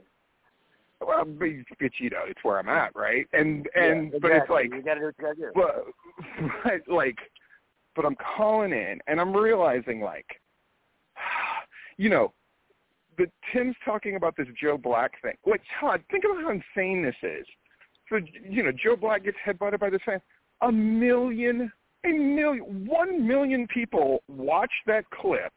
Cornette's talking about that clip. It's on TMZ. This is the Georgia scene right now, right? Yeah. With without the Georgia scene and guys that Todd trained and Murder had a hand in and guys that I trained, like AEW doesn't have half of dark. right? Like, Oh, without a doubt. where, Yeah. where the guys are getting paid seven hundred fifty dollars a gig during COVID. If Yep. people don't understand how insane pro wrestling is right now, where AJ Styles is re-signing for millions of dollars, where Cody Rhodes, who who like graced many a ring, including Southern Honors in his last indie thing, right, is getting five million. Like, do people get how nuts this is? Where you know shows that I go to, I go to shows like I'm I- like if I can get out of work early enough, I'm going to Mayhem on Mills, and I think about like that quirky little show which I kind of liken to PCW, but you know it's like oh that's where I first saw this person who's now signed with AEW. Uh, You know, or I get to work at IWE and there's Santino Marella's daughter, and I go like, she's really good, and then WWE signs her within a month. Like, we're in this amazing time, and Todd has been there for all of it for decades, and you're getting to wrestle, and and Larry's covering this shit. I mean, you know, when people are made fun of me because I'm not there, right? oh, he's from his couch in fucking Florida, blah blah blah. But I thought like I'm Obi Wan Kenobi in this shit at this point, right? Like I'm struck down, but I'm more powerful than I've ever been because, in a sense, like because I'm able to just go, this deserves coverage. I'm not taking credit for all of it. It's Larry, right? But I was able Yeah. to go like mobilize folks, right? And so it's just like this Duke Ingram. By the way, did you read Duke Ingram's report for Anarchy? Yeah, he. Best I didn't even think the ladder match was that good. I didn't even think I the ladder mean- match was that good. But The uh, quality who is of the Duke Ingram? The, the guy can write, though. The guy can write. Oh, he The can. quality yeah, I of the best the ladder match writing. in history. And I I, mean- gotta give a shout. Quick, I gotta jump in and give a shout out to Rob Rod because we're talking about this coverage, and he goes to that show in Florida, and yeah. Gets a, gets a notice from an Merrick Donovan says we don't get stuff like this down in Florida, and that report gets more views than any of the reports from this weekend. To this little show Wow. that goes down to yeah, 'cause he, he goes to this show in Florida crazy. that That's- doesn't get any that doesn't get any coverage. Wonderful. I mean, wonderful. Rob Rod, Larry, Jabari now is in the frickin' mix. Duke, Yeah. Scott Hensley chimes in.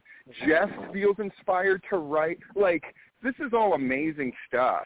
Like, Todd is going to wrestle his last match, and it's not only going to happen, and it's not only going to be great, and it's going to be Shindig, and it's going to help push Shindig to be a contender for Show of the Year and all the rest of this great shit, but it will be covered and you'll be able to look back dude i i mean i know you know this already but the ability for me to like look back and read.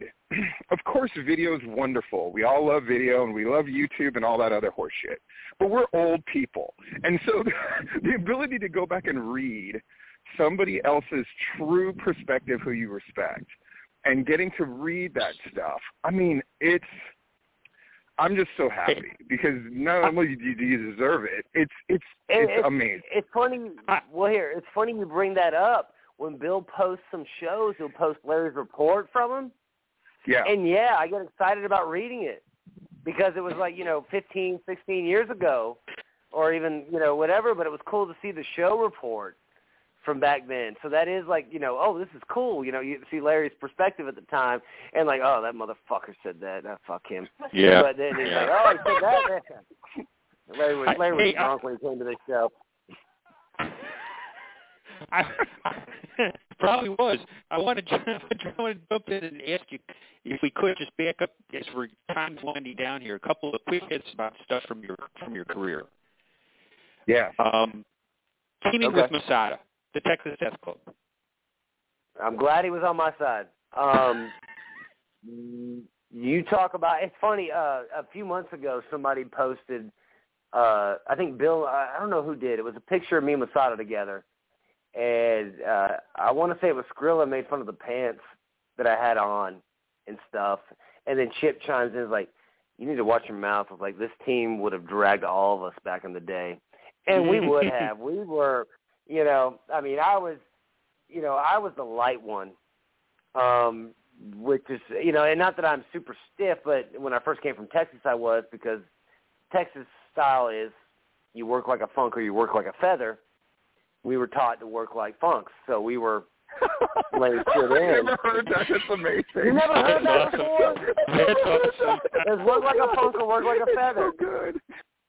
And then, and you know, and at, at the time, okay, so when I was trained 2000, the business was wide open, right? Everybody's doing shoot interviews in uh, newspapers and shit.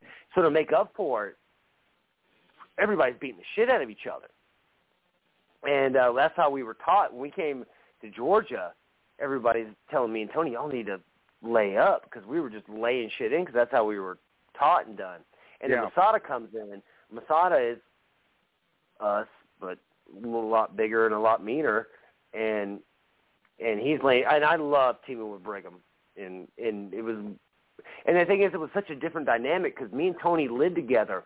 We were around each other twenty four seven. Masada was in Texas, and he'd come in for shows, so it was a totally different. I had the the two opposite possible tag teams, being around somebody all the time versus being totally just on the uh, just on shows and stuff. And I love teaming with Masada, I, and I I think the world of him. And you know, and like I said, I'm glad he was on my side because it was like I remember, you know, we were doing complicated tag team stuff and everything, and then they brought some guys up from Florida. Bill did, and they put them with us, and me and Brigham are looking at them. It's like they're not going to want to do anything. You could tell, you know, you can tell when you get the old Yes. guys, the fat guys, and and then they were like, oh, we can't do that. And then they were like, then they started getting pissed at us in the match, and they they chopped me in the back, which is my big. I hate That's that. my big. It's it. gun time. And I went off and started. And this guy's twice my size, but I didn't care at this point, and I super kicked the shit out of him. And Masada gave him a Death Valley driver, and then uh, oh thank you, thank you, and they walked away. And Bill comes up to us and says, "How was that?" He's like, and Masada goes up to Bill and goes, "Todd got mad. It was awesome." because I'm the one always having I always had to calm Masada down and say, oh, "Look, you got to lay off some of these guys and stuff." And then, but I, I my the Texas Death Club I thoroughly enjoyed and love. Yeah. You you made a number of trips to uh, IW Mid South, work for Ian Rotten. Your thoughts on that? Great question. Oh, okay. Um, first time I went there was for uh, you know the uh, the tournament, Ted Petty tournament. Um, Jimmy got me booked, and AJ was in for a Wildside show, and he's like, "Oh, you're booked," and he's like, "Well, I'll make sure we work." And I didn't think anything of it, and then I got to working, and it was you know the only time we got to have a on screen match. We've done many behind the scene matches, but it's the only time we got to have one in front of a crowd, and I got a please come back chant and stuff. It was great, and then I come back for other shows and stuff. I go to work with Matt Sydal, Chris Hero, Nigel McGuinness. But I always remember you sit in that shower room and you wait, and Ian just has that money going through it, and he looks around. I don't know what his order was, what he was deciding, when to pay, what to pay, but he was just looking around. It was like that old school making the making the guys wait. Like I have the power here, I got the money, and we just sit there for what seemed like hours, but it was like you know probably thirty, forty minutes, maybe in an hour, and he's just going through the money. We're all sitting there, pay us so we can go. And it was just like, and he'd make eye contact with you too, like you thought you were next, and then move away. And it was such like a such a mind fuck, such a mind fuck.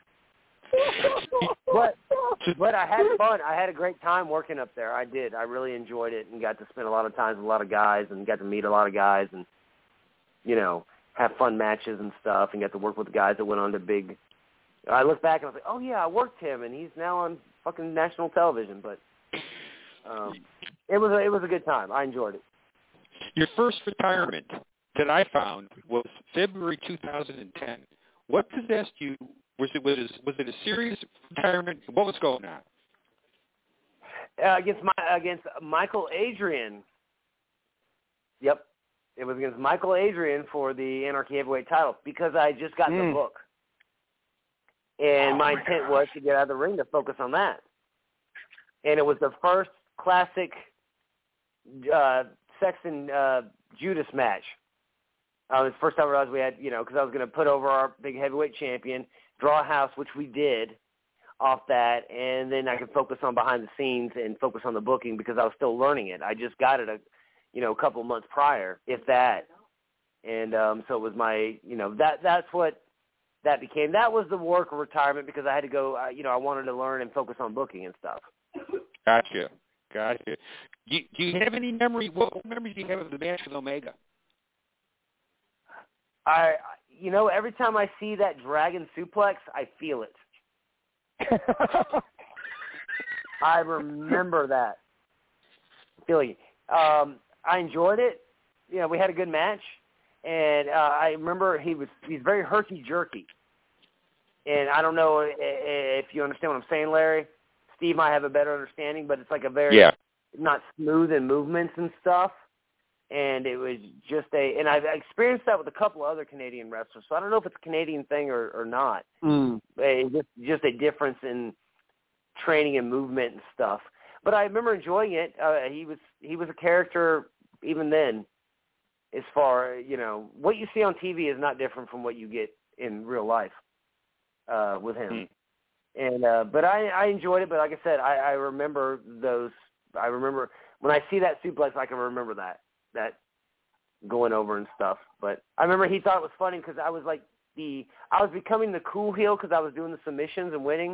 And I remember coming out and uh, I got a pop, and he was like, "I thought you were ribbing me. I thought you told me I was the baby face, and then you came out and you got a pop. I thought you were ribbing me." I was like, "No, I just they're starting to they like the the submission stuff." So Uh, last last two questions. Um, changes in the wrestling business during your career, positive and negative, and then Ooh. lastly, do you have any um, regrets? Um, changes in the business, that's such a broad question. I mean, we've already been talking a while. It's hard to go into all that. I mean, it, there becomes whether it's just the perception of being the old guy. Um, Mm. You know, I mean, you don't want to be that person and stuff. It's like, oh, you know, kids today and stuff. But, you know, there's a general lack of storytelling at times just because, and, and you got to remember, and as I teach guys, it's you know I got to remember that they didn't grow up watching what I watched. You know, Yeah. I, you know, I'll send them stuff if I want to teach them more recently, and then then take them into a little deeper dive because it, they're you know it's a storytelling. It's not just getting your shit in. It's not just getting your moves in, and, and regardless on how big or small the guy is or what the story is of the match, just don't you don't go through the checklist of getting your shit in. You got to go with what's good for and I'm sure that's been the case for every generation that comes along. You know? I mean, yeah, yeah. So that's that's a loaded question, question, Larry, that you probably should have hit at me about an hour ago and stuff Probably because so. we could probably discuss, we could probably Yeah, discuss that for that, that'd be a whole episode as far as Agreed. changes. Agreed. You know, um, regrets. Um, I can't say that I have because when I had opportunities at the same time as my son was being born, and you know, you know, I mean that you know, I, I turned down opportunities because I had I had the biggest opportunity I could have. You know, Mhm. and Yeah. so I mean, you know, there's no regrets. I mean, you may say the why we wrestled thing, but at the same time, you gotta you gotta try things, and you learn Yeah. from them. You know, I mean, and maybe there was angles I ran that did not work, but didn't I didn't know if they would work, so I got to try them. You know, so uh where I stand right now, I got to say there's no regrets because you know um going into this Saturday and stuff, looking you know looking looking back and stuff. No, there's no regrets. I mean, you know, whether I would have done this or that, I would have become more successful on a financial level. Um, it wouldn't have led me to where I am right now with who I have in my life right now. So, you know, Mhm. I got to say, I'm, I'm I'm feeling pretty good about that. And yeah, I like the, you know, you know, I always said, and, I- and I'll tell you this, I remember having the conversation with Tony in Tony Stradlin in the in our apartment in San Antonio. He was like, "What would happen if we didn't make it?" And I was like, "Well, I'd probably I'd probably still be doing wrestling every week." You know, I mean, whether it's in the indie level and stuff, and working on shows and stuff. And he's like, "Oh, I couldn't. I, I need to be big and famous and stuff, and da da da." And so that was, you know, but that's how I felt back then. It was like I, I love this sport, this business, this profession. You know, I mean, like we said, we're wrestling guys. We're always going to be around, even if I stop booking, which is probably something that will happen eventually. You know, I'd still be training guys or working with guys and Yeah. you know sending guys homework and stuff. It's just you know when it's when it's there, it's there and it's never going to leave. I mean, hell, Larry, You, how you long love you? this shit. You love this shit. You know, shit. we do. And Jimmy, we Jimmy Rave, it, Jimmy. Rave, Jimmy, Jimmy Rave loved this shit. I love this shit. Like we love this shit, and we're always going to be around it. We're always going to contribute.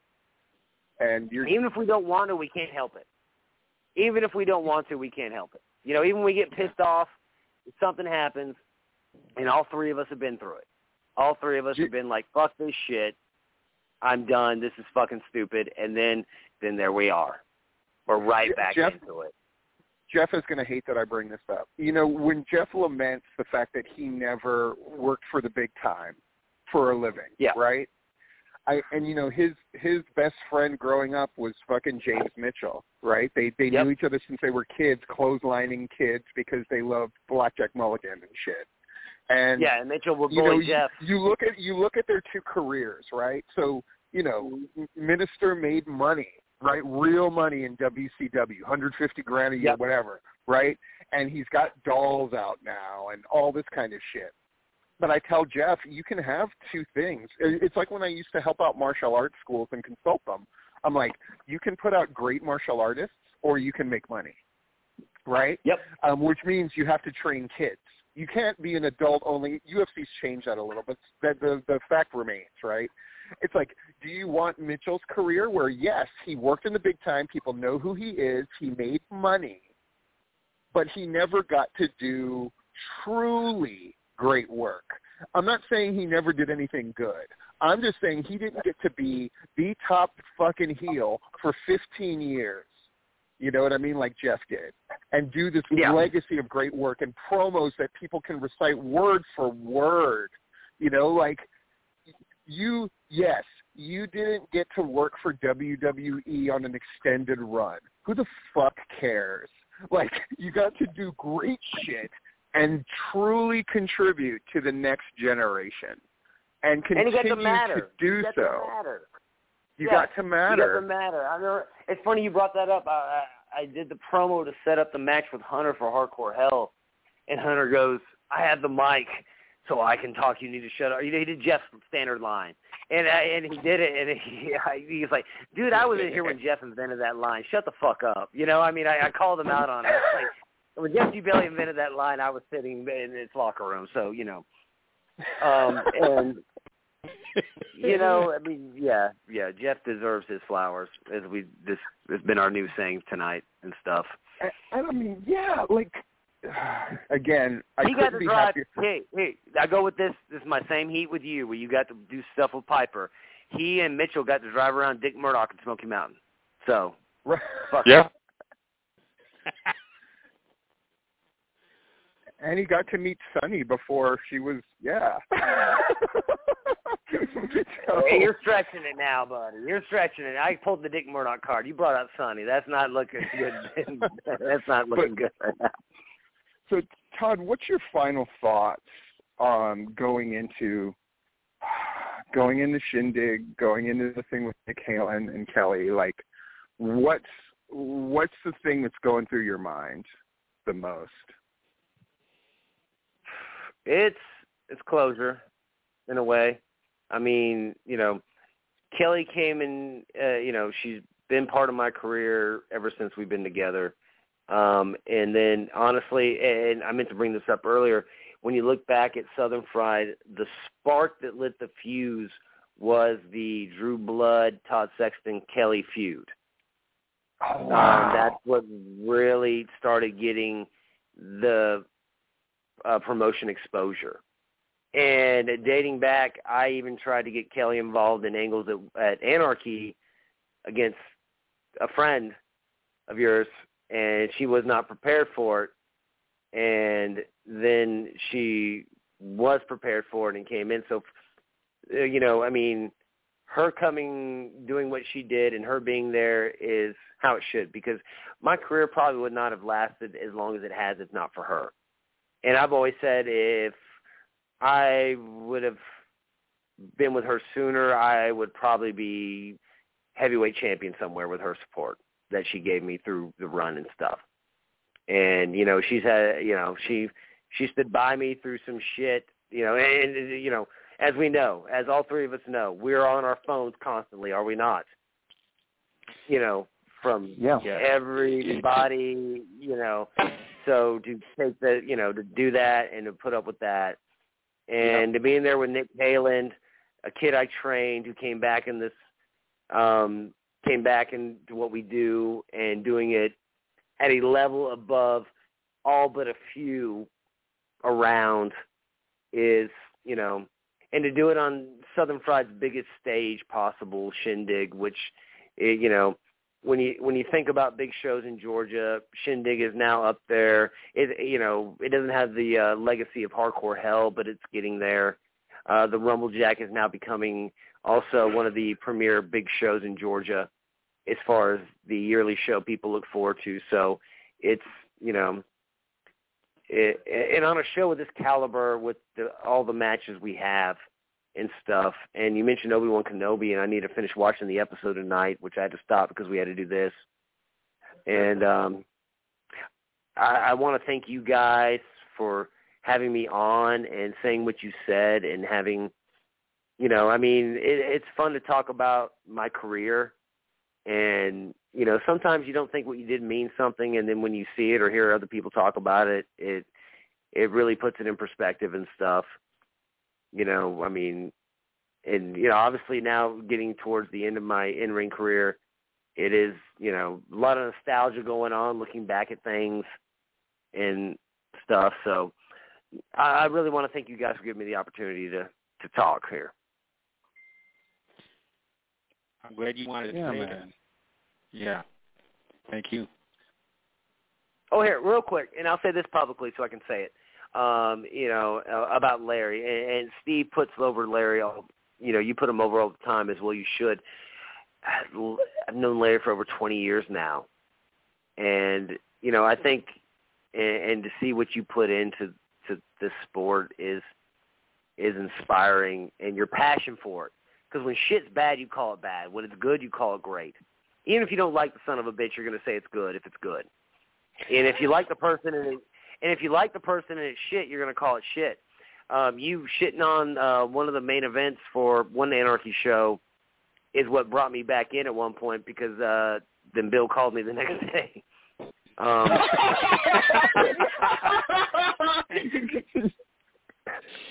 and I remember So, uh, seeing, I remember reading the report, and I was like, I'm gonna get a phone call, and sure as shit, I did. It's when, uh, but you know, and and and full disclosure, you know, me and me and Larry have Mm. always had a good relationship, but I think during the pandemic, me and you got closer and discussed things Yeah. and stuff, and you know, and it's become a different relationship now. Um, and uh, to talk to you guys, you know, from a personal and professional perspective tonight, and it'll probably be one of those things I remember and stuff. And it's been, you know, it, it's been it's been nice tonight, you know, and it- especially it lets me relieve some anxiety and stuff as we go into this weekend uh, of what we got. Uh, JJ has been so kind to. Uh, he made a video uh, perspective of my career, which will be which will come out tomorrow. Oh, Uh, nice. Oh which- man, that's awesome. which is uh he showed it to me and and you know everybody else in the house has has had tears on it and stuff and Uh-huh. JJ has done a phenomenal job on all the stuff he's done for Shindig um he's just so talented and stuff and everything so um but thank you guys very much for having me You are welcome. Let's let's go over the details real quick before we get off of here. So Shindig, uh, what when's it happening? Where this Saturday. June fourth. This Saturday, June fourth, in Monroe at the Boys and Girls Club, where we've been running for a few years now. Starts at seven o'clock.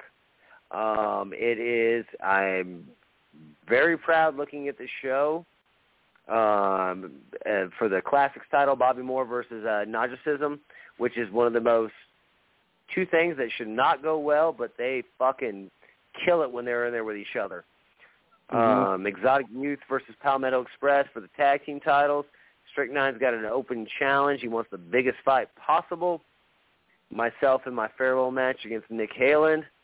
Um, a coffin match because we want to make sure WWE doesn't come after us for calling it a casket match. So we're calling it a coffin match between Javier Reyes and Michael Judas.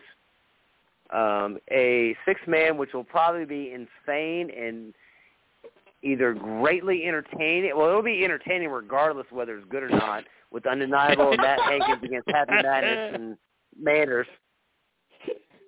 Um, heavyweight title. Two of the guys I consider the two of the best. Billy Buck, in my opinion, is the most professional professional wrestler you will meet, where everything he does is top notch. Adrian Hawkins is another level as far as a performer, a in-ring wrestler, and a heel for the heavyweight title. And um, for no holds barred, Jacob Ashworth against Tank with Dan, uh, Reverend Dan at ringside. So It, it is it is the multiverse of Georgia wrestling in one place. like again, And I love Marvel, so there you go. I'm trying to do it and do it right without killing I mean, my Mr. God. Fantastic.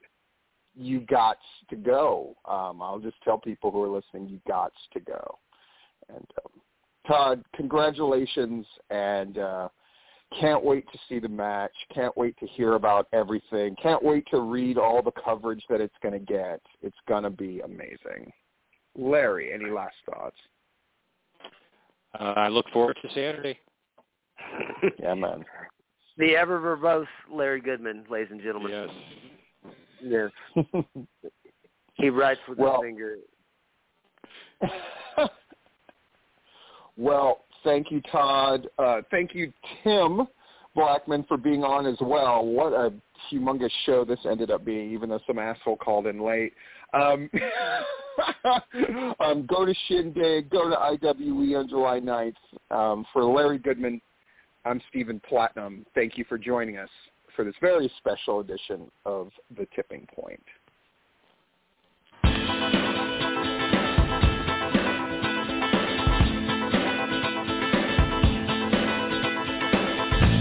We thank you for listening to this broadcast, a production brought to you by the GWH Radio Network.